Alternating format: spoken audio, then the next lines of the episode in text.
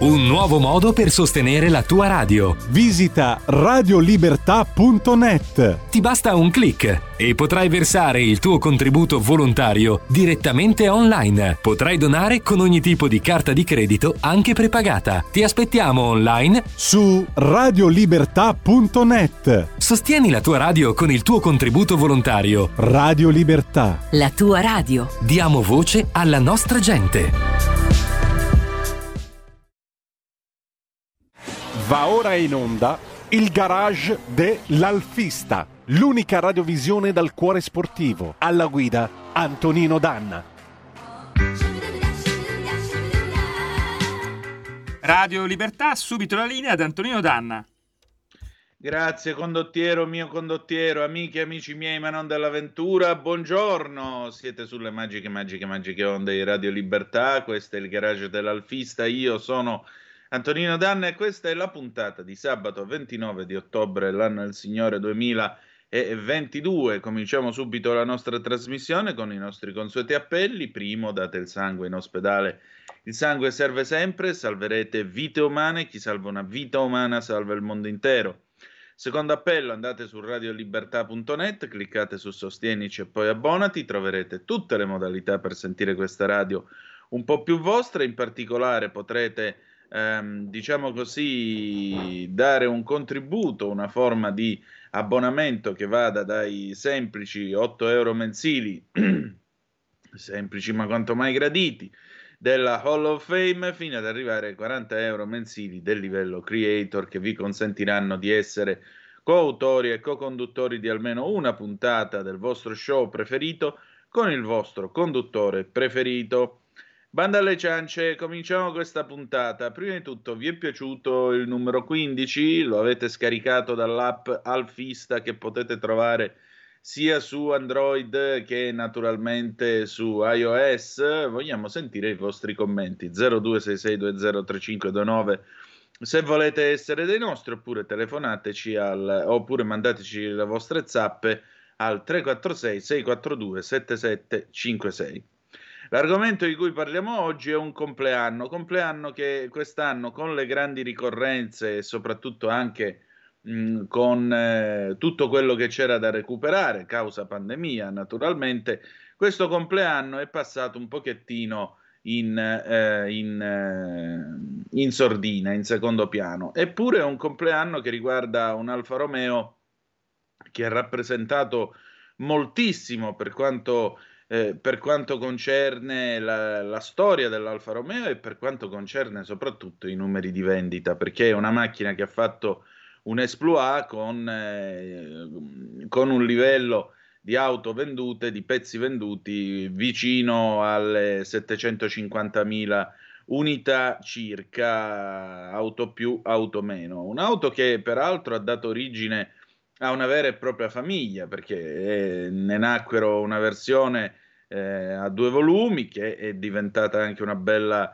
una bella vettura sportiva e un coupé che, eh, voglio dire, ha avuto la sua dignità, la sua dignitosa carriera e sono state comunque vetture che hanno avuto l'onore, tra l'altro, di portare con sé una grande dose di innovazione, soprattutto a livello dei motori, Innovazione e tradizione, perché sono state tra le ultime Alfa Romeo a montare il motore busso nella versione 6 cilindri eh, AV3002, il famoso V6 busso, però nell'ultima evoluzione da 3179 cc. Stiamo parlando dell'Alfa 156. L'Alfa 156 ha raggiunto le concessionarie del Biscione nell'ottobre, il 25 di ottobre del 1997. Sono passati 25 anni, i greci sostenevano che 25 anni fosse l'età dell'acme, la maggiore età, l'età della fioritura,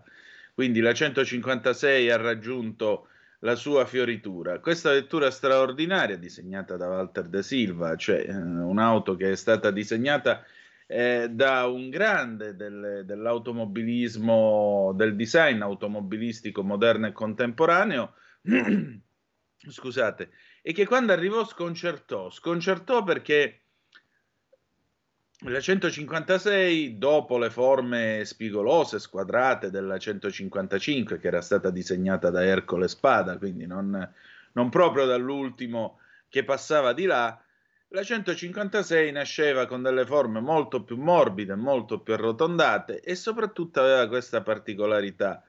Aveva soltanto le maniglie delle portiere anteriori. No, non è che non avesse quelle posteriori. Quelle posteriori erano state annegate nel gomito dello sportello, confuse nella plastica nera eh, del gomito dello sportello. Perché? Perché l'idea di fondo era realizzare una macchina che seppure a quattro porte doveva somigliare il più possibile a una bella coupé. E questo lavoro è riuscito molto bene perché tanti restarono sconcertati vedendolo apparire nelle concessionarie e dissero ma com'è che si fa ad aprire lo sportello posteriore? E poi scoprirono che c'è la maniglietta nell'angolo, nell'angolo inferiore dello sportello posteriore, sia a destra che a sinistra, ovviamente, perché sulla 156 si può salire da ambo i lati, sia davanti che di dietro. La 156 portava con sé, come ho detto, tutta una serie di innovazioni al di là delle particolari sospensioni che questa macchina ha, sospensioni che purtroppo però hanno un difetto con l'andare del tempo o se preferite caratteristica. Con l'andare del tempo le boccole si consumano e poi comincia la cosiddetta gabbia di canarini, cioè l'avantreno comincia a scricchiolare in una maniera anche abbastanza fastidiosa in accelerazione o quando si prende qualche dosso, qualche buca. Ed è, ed è anche molto costoso da riparare, ci vogliono almeno, scusate, ci vuole almeno un migliaio di euro tra eh, pezzi e manodopera per poter sistemare bene l'avantreno 956. Nel momento in cui però questo avantreno e il retrotreno, dove un po' copiando dalle lance degli anni 70, perché venne montato questo ponte con i bracci eh, con i bracci, come si dice, longitudinali, tipo la beta o la gamma. Questo ponte particolare permetteva, in abbinamento ai quadrilateri alti all'anteriore, permetteva alla 156 di fare delle curve in una maniera veramente interessante. È una macchina bene incollata alla strada, è una macchina che tiene molto bene la strada anche perché è molto bassa, il che significa avere tanta stabilità. Baricentro basso è sempre significato stabilità. La 156 portava una grossa innovazione però a livello motoristico. E con questa macchina che debutta il famoso motore JTD, il multirail cosiddetto, il famoso flauto unico che era stato sviluppato eh, dalla Fiat eh, con, eh, con, centro, con l'Università di Bari a partire dal 1980, poi la Fiat aveva ceduto il brevetto alla Bosch e questo motore nel 1997 nasce con la 156, vettura che peraltro aveva questo nome, quando era ancora in fase di prototipo le affibbiarono il nomignolo Giulietta, si pensava che la macchina sarebbe tornata con il nome Giulietta avrebbe rispolverato il, eh, questo glorioso nome dell'Alfa Romeo, poi in realtà fu un numero appunto 156 a segnare un passo avanti rispetto alla 155. La 156 portò al debutto i motori multijet, c'era il 1009 e c'era ovviamente il 2004 che aveva la particolarità di essere un motore a 5 cilindri, motori molto potenti, erano motori che cominciavano ad assomigliare nelle risposte e anche nella resa ai motori benzina, perché con il multi-air si abbassò eh, la pressione interna ai cilindri, un motore diesel fino a quel momento aveva tenuto 22-23 atmosfere, col Common Rail si scese a 16, si poterono disegnare delle testate più leggere, delle testate fatte con materiali diversi. Soprattutto c'era questo concetto di questi iniettori elettromeccanici che potevano eh, iniettare il eh, diesel più volte in un unico ciclo e di conseguenza questo permetteva di avere un motore che eh, riusciva a consumare molto di meno, ma riusciva a dare anche delle prestazioni e delle, dei tempi di ripresa che i diesel anche col turbo che c'erano allora in giro non riuscivano assolutamente ad avere. Il motore multijet esiste ancora, GTD, ora siamo arrivati eh, all'evoluzione. Naturalmente a quel tempo era l'innovazione, oggi delle stupide mode ci dicono che il diesel sia il male assoluto e la devastazione dell'umanità, quando invece nel 1997 la 156 rappresentò il passo avanti per un motore che sostanzialmente nel corso della sua storia era stato uguale a se stesso, perché il diesel fra il 1893 e più o meno la fine degli anni 70 era stato sempre quello, non aveva avuto grosse innovazioni, assolutamente no. La prima grande innovazione fu alla fine degli anni 70, quando questo motore, grazie alla crisi energetica del 73, cominciò ad arrivare in massa sulle vetture eh, di uso comune. La prima grande innovazione fu cominciare a mettere il turbo.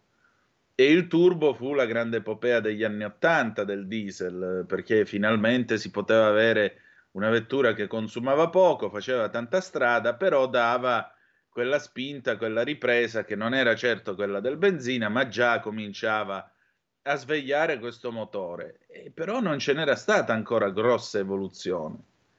La Fiat negli anni 80 tornò al concetto di iniezione diretta, che comunque sui diesel marini si era già visto, era un concetto ehm, che già comunque aveva fatto capolino nel corso della storia del diesel e nacque la famosa croma eh, ve la ricordate, la 1009 TDID a iniezione diretta, che poi divenne TDI nell'ultima serie. Motore geniale, motore sperimentale, motore che nella prima serie tra l'altro aveva la particolarità di durare 70.000 km, poi si apriva in due, c'era un collega di mio papà che ne cambiò tre di motori TDID, vabbè che lui guidava come un pazzo, ma era, poi venne perfezionato e divenne praticamente la, il non plus ultra nei motori a iniezione diretta. Il, il multijet ovviamente portò l'evoluzione del, del, motore diesel molto più avanti e lo fece con la 156. E infatti la risposta venne perché comunque questa macchina così particolare ebbe un riscontro commerciale clamoroso. Nel 2000 con la pubblicità di Catherine Zeta Jones che si levava le scarpe entrando dal baule e poi quando si metteva al posto di guida abbassava il finestrino e diceva My shoes, please. Si faceva ridare le scarpe per poter guidare. Nasce la 156 Sport Wagon, che in realtà sembra una grossa due volumi, un po' allungata. E devo dire la verità, io l'ho avuta e la 156 Sport Wagon era una gran bella macchina che non sacrificava la comodità, o meglio,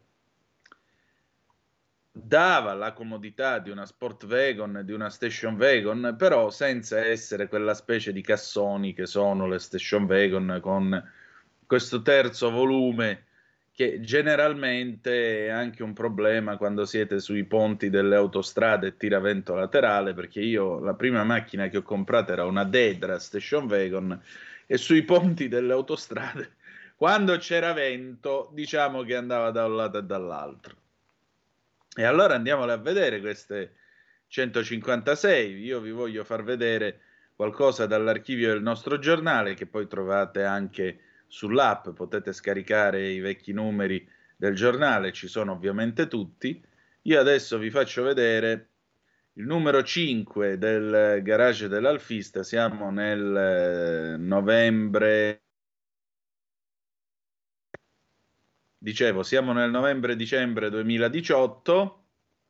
Ecco qua, io ho intervistato eh, ho intervistato Alessandro Zappa, questo nostro lettore, lui ha una particolarità, lui aveva sia la, la, 100, la 147 che la 156 in versione GTA, perché tra l'altro con la 156 eh, arriva, ritorna la sigla GTA. La 155 avevano fatto un esemplare unico che è rimasto tale GTA che va a indicare la versione con il motore busso nell'evoluzione 3002 eh, o meglio 3179 cc, vettura di una potenza incredibile e eh, la 156 GTA venne pure fuori, nacque anche come station wagon, oltre che come berlina e infatti il buon Zappa aveva 147, 156 berline e 156 station wagon, eccola qua, GTA, la potete vedere sul canale 252 del digitale terrestre. Vi dicevo che dalla 156 nasce la 147, ma nasce anche la GT, il coupé, che poi ha avuto anch'esso una buona, una buona storia commerciale, una buona storia di successi.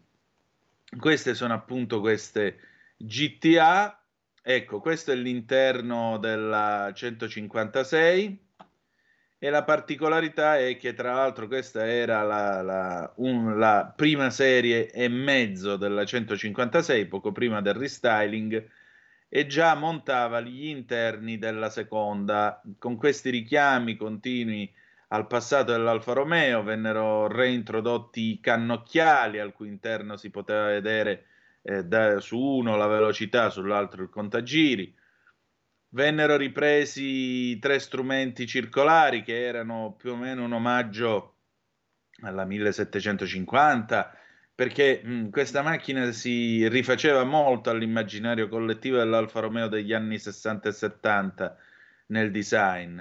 Andiamo a vedere, andiamo a vedere un po' la 156.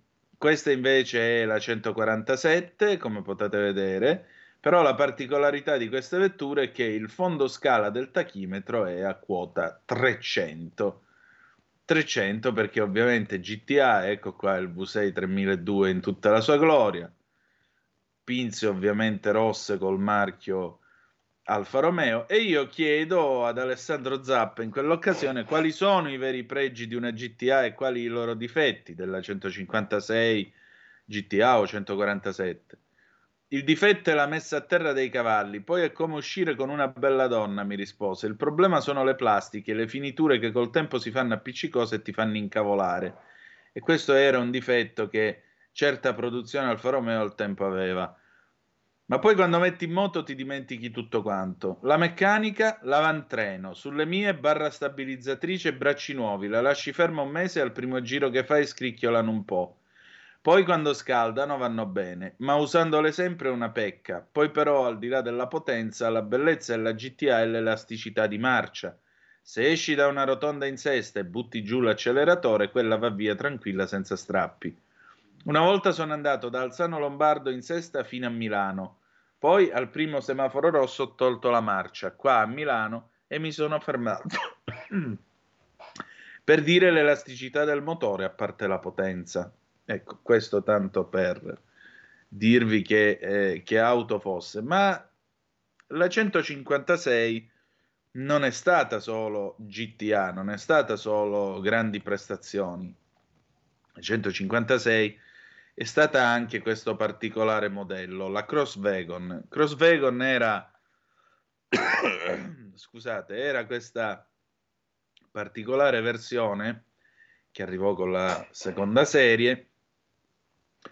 Particolare versione, tra l'altro la seconda serie vide l'intervento di Giugiaro, Giugiaro che vedete rifece il frontale che era stato disegnato da De Silva e in particolare, oltre a debuttare questo grande scudetto centrale, eh, dietro nella berlina Giugiaro fece due tagli che volevano omaggiare e ricordare un pochino i tagli aerodinamici della, della prima Giulia, perché Giulia si sa l'ha disegnata il vento. Allora, in questo numero, qui siamo sul numero 9 di luglio-agosto 2019, che trovate ovviamente nell'app, Qui c'è addirittura uno che di 156 ne aveva consumate 4. Ed è un volto conosciuto ai nostri ascoltatori, oltre che ai nostri lettori, perché è il mitico Gian Girovero. Gian Girovero si comprò questa, questa 156 Cross Wagon, tra l'altro con questa macchina Noi ci siamo conosciuti, poi se l'è venduta. E Gian Girovero aveva la particolarità di averne avute altre tre prima di queste. State a sentire qua. Negli anni di 156 ne ho avute 4, 2000 Twin Spark Berlina, una 1009 JTS, una Sport Wagon 2000 JTS e quest'ultima che è arrivata quasi inaspettatamente, perché questa aveva il motore eh, 1009 GTD, 150 cavalli, 16 valvole. Dice, I punti di forza, diceva in questa occasione il buon Rovero, sono due. La trazione posteriore essendo Q4 e l'impianto frenante della sorella GTA. In quest'auto è importante, come ha sempre sostenuto l'Alfa, la sicurezza. Poter frenare in spazi ridotti come con la Giulia che montava i freni a disco. Tra l'altro, Rovero trovò questa macchina quasi per caso perché dice: Quest'ultima mi è arrivata quasi inaspettatamente. Cercavo sui motori di ricerca quando l'ho presa a Cuneo, in un ex concessionario dell'Alfa Romeo. Mi colpì il colore, un canna di fucile interni in Alcantara. La macchina è così come si presenta: cerchi a 17, minigonne, barre. Così l'ha fatta la fabbrica e così l'ho presa. È fantastica. E in effetti è una vettura molto particolare, più alta rispetto alla 156 Sport Wagon normale, però una macchina che aveva il suo perché e quale poteva essere il perché di un'auto così. Eh, che cos'è un SUV, una Jeep? Gli chiesi in quell'occasione e lui rispose: La prima impressione è quando ti accomodi al sedile di guida.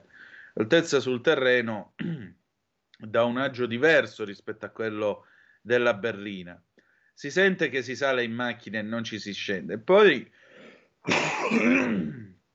scusate, tutto il comfort di marcia, le sospensioni hanno una taratura più rigida, si sente a tre differenziali, di fatto la macchina eh, rispetto a una trazione anteriore è molto più stabile. Mai avuto una Q4, a, a 20 anni mi sono preso una Giulia TI del 67 a Vigevano, l'ho voluta da matti. Certo, il mondo è cambiato, devo dire però che lo spirito è rimasto.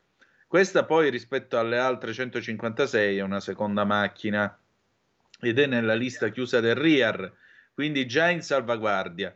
In Regione Lombardia ho l'esenzione della tassa di possesso e il plus di avere anche un'autovettura, il, piacere di avere un'autovettura anche se vecchia, perché ancora sono 13 anni posso dire, non è vecchia ma d'epoca. Sono molto contento di questa di questo. E poi il design dell'auto è giugiaro, ma non ha la targhetta perché ci ha messo mano il centrostile Alfa Romeo. Per questo motivo, avendo loro lavorato su minigonne, fascioni e così via, non si fregia del logo del designer. Altre caratteristiche particolari della 156, il vano motore. Quando uno apre è abituato a vedere nel cofano la componentistica in bella vista, qua invece ci sono pannelli che lo incapsulano. Ed è bello, mette in risalto il motore, altra caratteristica di quest'auto è che è arrivata ai giorni nostri completa di tutto, non ha solo i pannelli e i paraspruzzi, ma anche tutto il corredo dei tagliandi, il service, i libretti timbrati Alfa Romeo, il corredo e le mappe geografiche d'Italia e d'Europa, sono tutte quelle cose di complemento dell'autovettura d'epoca che ho già trovato e che naturalmente cercavo perché avendo avuto in passato altre auto d'epoca sapevo come muovermi. Com'è che va su strada una Crosswagon? curva come un treno ad alta velocità sulle rotaie, diretta, un'entrata in curva che solo una trazione integrale ti fornisce come plus, come piacere di guida. Anche se l'alfa trazione anteriore o posteriore è ottima, guardi le piccolezze. Il tendalino con la scritta Sportwagon nel cofano, il kit gonfia e ripara, la ruota di scorta. Ora,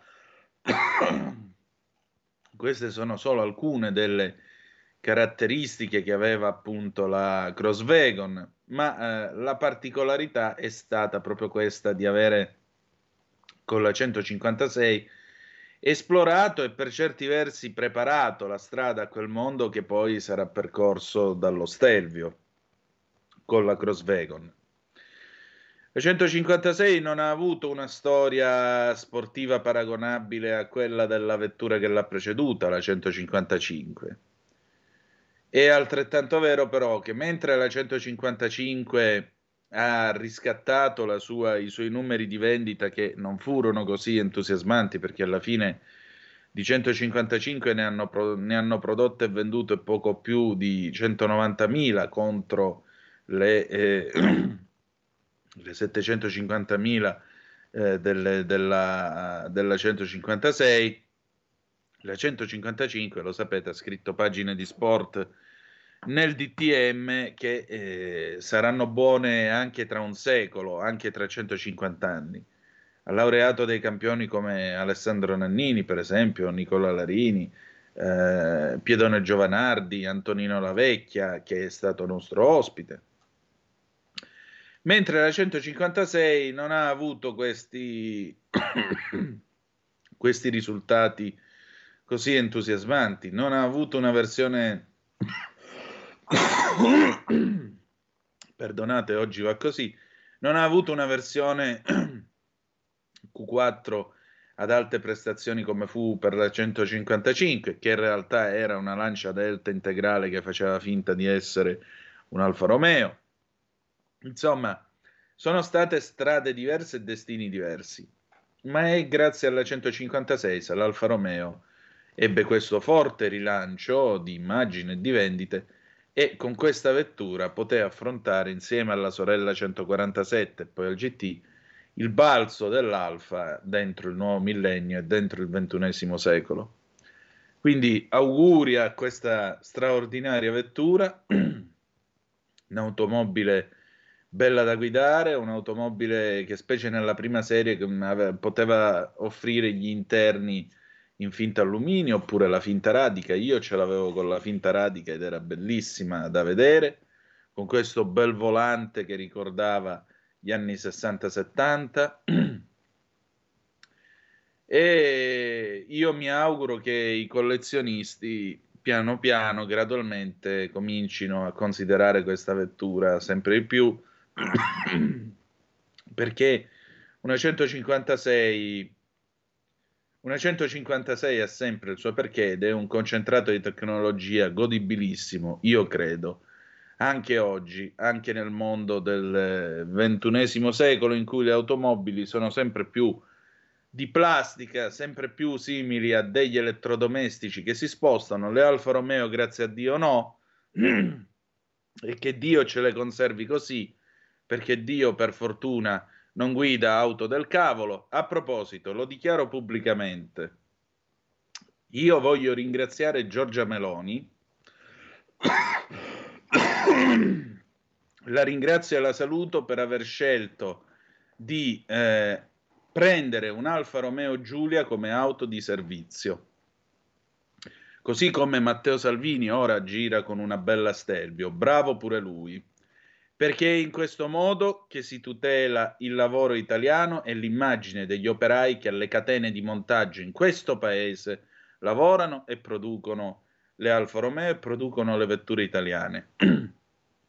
Qualcuno dirà, eh ma ci sono le gare europee, ci sono i bandi, chi vince vince.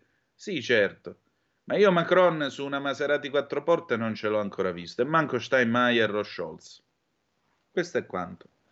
Grazie Giorgia, grazie Matteo. Continuate a sostenere le vetture italiane come auto di servizio della politica e dello Stato, perché questo è un matrimonio che dura da tanto tempo. Noi abbiamo concluso e soprattutto è un'iniezione di italianità, perché Italians do it better, gli italiani lo fanno meglio. State tranquilli che è sempre così. Giulio Cesare, chi c'è dopo di noi? Abbiamo il filo diretto con Luigi Sinatore e Arturo Calligaro. Sabato prossimo tornerà con noi in questa fascia Tax Girl con Giorgia Paccione di Bello. Benissimo, e poi alle 11 la bravissima Gemma Gaetani, anzi alle 10 e mezza la bravissima Gemma Gaetani con una gemma in cucina. Noi abbiamo chiuso, appuntamento sabato prossimo 9.30 sulle nostre magiche onde oppure lunedì 18.05 con Zoom Grazie e ricordate che the best is yet to come, il meglio deve ancora venire. Vi ha parlato Antonino Danna. Buongiorno. Avete ascoltato il garage dell'alfista.